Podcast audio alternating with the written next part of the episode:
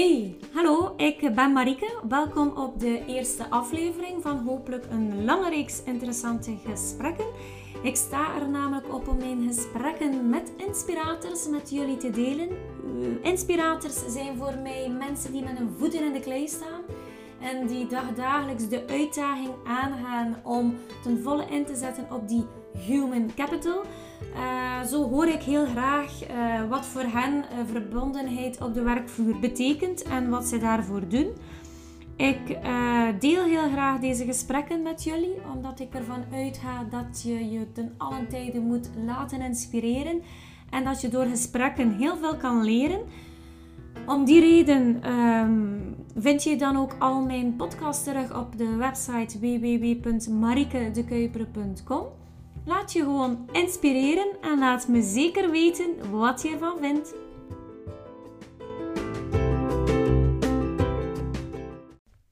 Hey, hallo. Hoe? Ik ben Marike. Dit is uh, mijn eerste opname. Dit betekent dan ook mijn eerste aflevering uh, van deze serie podcasts. Uh, deze eerste aflevering aanzie ik meer als een soort introductie over wie ik ben en waarom ik deze podcast opneem. Dus bij deze officiële start. Hallo, ik heet je van harte welkom. Ik moet toegeven, ik ben ongelooflijk enthousiast.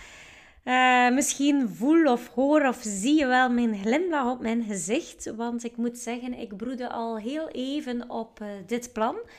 Ik ben zelf een vervente podcastluisteraar. En op een gegeven moment dacht ik van... Allee, waarom doe ik zelf geen? Waarom ga ik zelf niet in gesprek waarom ga ik zelf niet mijn eigen nieuwsgierigheid achterna en deel deze? Dus bij deze, it's a fact.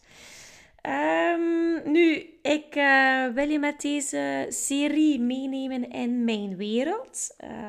Um, ik moet wel zeggen, deze opnames zijn wat ongebruikelijk voor mij. In die zin dat ik um, op dit moment enkel mijn micro en een muur en computer zie.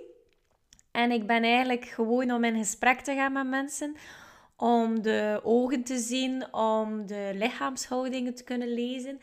En uh, laat me nu wel toe dat dit zo niet is. Dus uh, iets onwennig voor mij. Dus mocht ik uh, bepaalde zaken vreemd formuleren of mocht ik niet uit mijn woorden geraken, al op voorhand mijn excuses.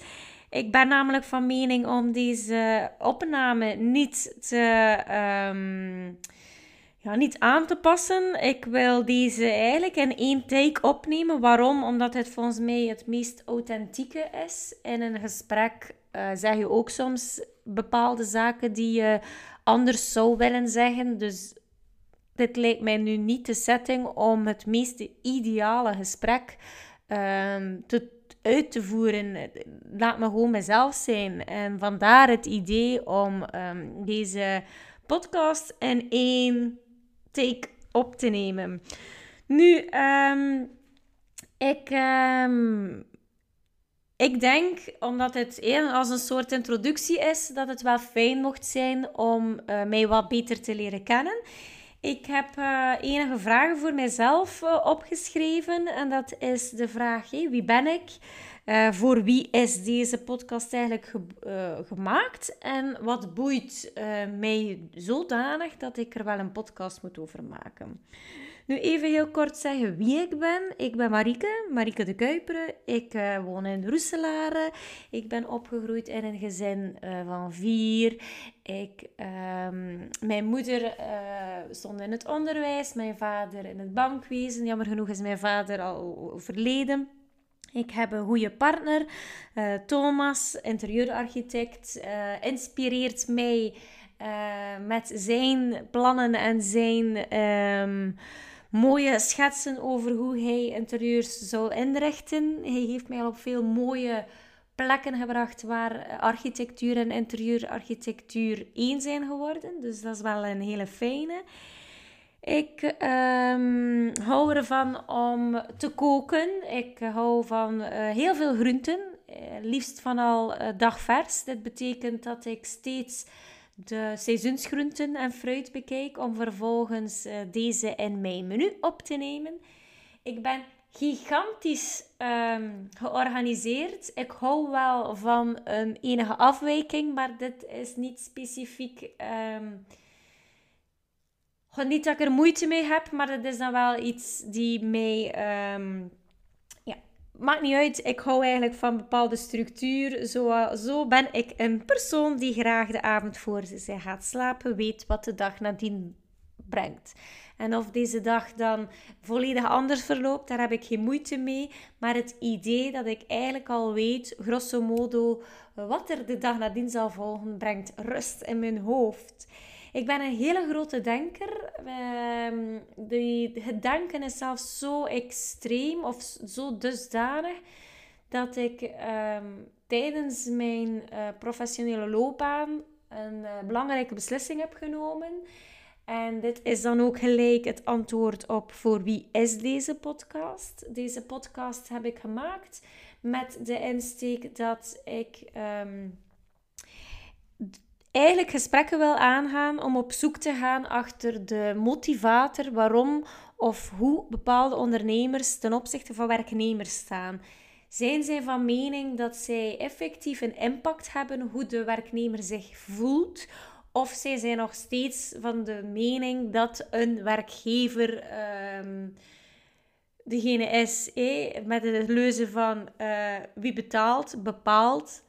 Ik krijg er al de gruwel van, van dit idee. Maar goed, dit is eigenlijk mm, de reden waarom ik deze podcast opneem. Omdat ik wel op zoek ga naar hoe bepaalde ondernemers echt inzetten op die positieve, uh, gezonde, gelukkige werknemers. Dus bij deze, of dat jij nu werknemer bent, werkgever bent, specifiek in HR actief bent of niet, maakt eigenlijk niet uit. Boeit het onderwerp jou, boeien de sprekers jou, luister en laat je gewoon inspireren. dat is gewoon de reden waarom dat ik het opneem. Nu, um, even vertellen waarom ik... Uh, ik gaf net aan dat ik een specifieke beslissing heb genomen in mijn uh, leven... En dit, uh, heel kort geschetst, zit het volgende. Ik was als 18-jarige uh, echt niet wetende welke, welke diploma of welke job ik zou later willen doen. Ik was op dat moment enorm actief. Ik had eigenlijk enorm veel vrienden. Ik ging liever uit. Ik zat liever op school voor de vrienden dan dat ik achter mijn boeken uh, moest zitten of thuis op de bank. Met andere woorden, je voelt mij aankomen. Ik heb een sociaal beroep gekozen en dat was op dat moment het meest logische. Met dat mijn moeder ook in het onderwijs stond, dat was de normaalschool, leerkracht lager onderwijs.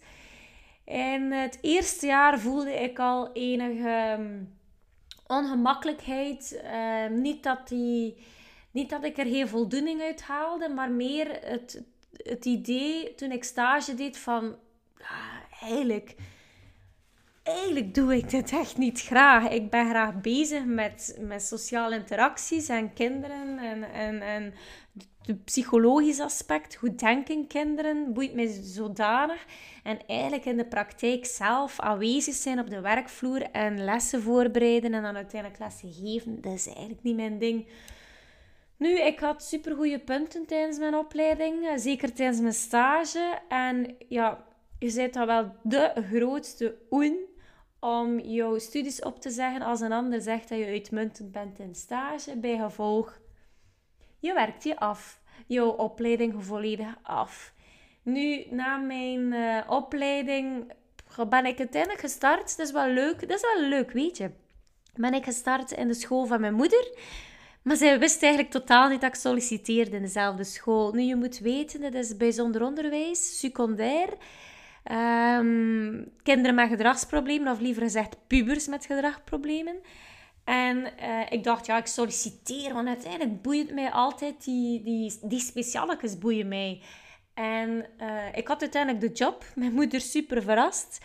Nu ja, ik dacht, mama, er zit er toch niks verkeerd in. Jij bent Telbeke, ik de Kuiper, geen kat iets zal weten. Voor heel veel leerlingen hebben het kunnen volhouden, uh, of die hebben het zelf nooit geweten tot het einde van het schooljaar. Bepaalde hadden het op de duur wel door. En die vonden natuurlijk wel magisch als dat wisten, want dat was zo'n soort geheimpje. Nu, eh, eigenlijk, die, dat was eigenlijk een tof jaar. Het was tevens ook het jaar waar dat er um, inspectie langskwam. Uh, maar goed, ik heb eigenlijk mij volledig kunnen geven. Ik had voornamelijk die klik met die leerlingen.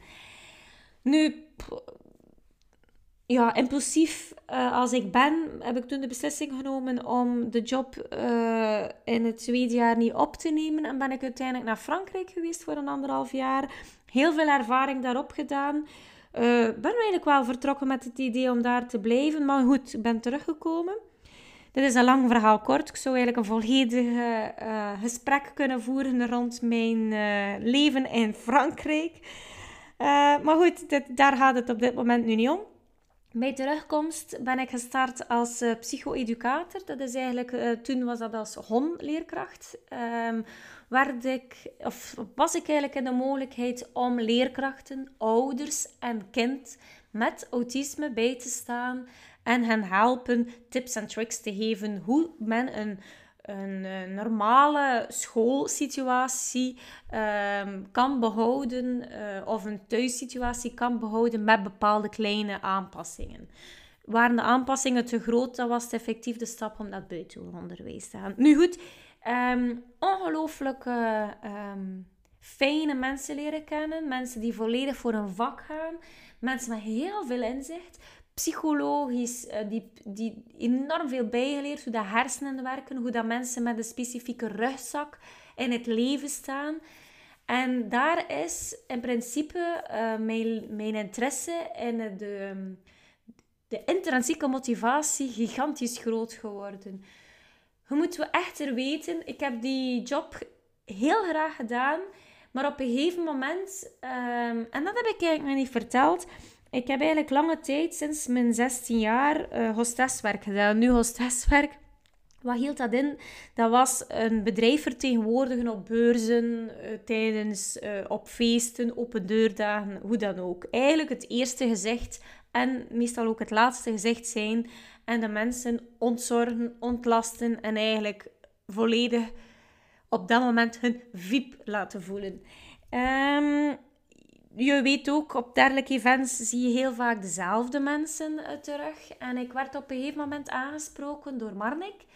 En Marnik zei aan mij, Marike, ik, ik ben iets op de markt aan het brengen. Ik, um, ik heb jou leren kennen en volgens mij ben jij de persoon die, uh, die ik nodig heb. Je hebt de juiste dynamiek, je hebt de juiste inzichten, je hebt eigenlijk de academische achtergrond om uh, mij te helpen.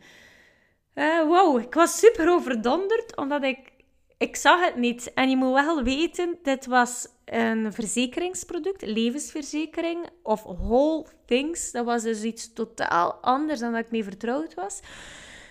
Nu, impulsief, buikgevoel, goede klik met Marnik. Dan dacht ik, oké, jij gelooft in mij. Waarom zou ik het niet doen? Ik heb ook nood aan iets anders.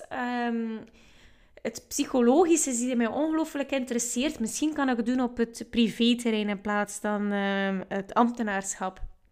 En uiteindelijk uh, enorm tof tijden beleefd. Volledig Vlaanderen, Wallonië rondgereden. Mensen gezocht die mee het product op de markt wouden plaatsen. Eveneens verkopers uh, opgeleid. Die verkopers ingezet om het product aan de man te brengen. Nu goed een ongelooflijke toffe dynamiek. Um, een heel lang verhaal kort. Ik um, ben van de ene uitdaging in de andere gegaan. Uh, en heb uiteindelijk um, de beslissing waarvan ik daarnet sprak, die ik heb genomen, is echt op zoek te gaan naar die intrinsieke motivatie. Want het verwonderde mij zo hard dat, en dat was bij mij net hetzelfde verhaal, het moment dat jij een sollicitatiegesprek hebt en je voelt je ongelooflijk goed bij dat sollicitatiegesprek, zo goed dat je naar huis gaat en je zegt, maar hey, maat, je vindt, ik wil echt die job, die klik wat een topgast is dat niet. Ik wil voor dat bedrijf werken. En het moment dat je dan vertellen bent aan je entourage, voel je je motivatie stijgen en stijgen en stijgen. Nu, de dag nadien krijg je een telefoontje, je hebt de job. Maar dat gevoel, dat blijft aanwakkeren. Zelfs zodanig hoog, het moment dat je die job mag aanvatten, dat dat 100, 200 procent motivatie is. Misschien is het niet specifiek de job inhoud dat je wou doen, maar die klik en die hoesting voor iets te betekenen voor dat bedrijf is er wel. kan even goed zelf een eigen groei zijn van jezelf. Dat je zegt van, ik krijg nu de kans om mij te bewijzen.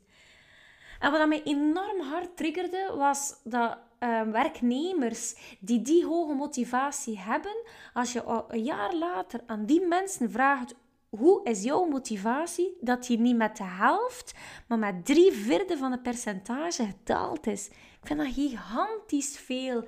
En vanuit dit idee dacht ik, hoe komt dat toch? Is dit een verkeerde verwachting dat je hebt als sollicitant en uiteindelijk werknemer? Is het bedrijf die een verkeerd bedrijfscultuur schetst en die het meeste toffe, hippe bedrijf wil zijn, maar eenmaal dat je erin zit, dat echt dan op niks trekt. Er is geen communicatie, je teamleider is totaal niet bezorgd om u.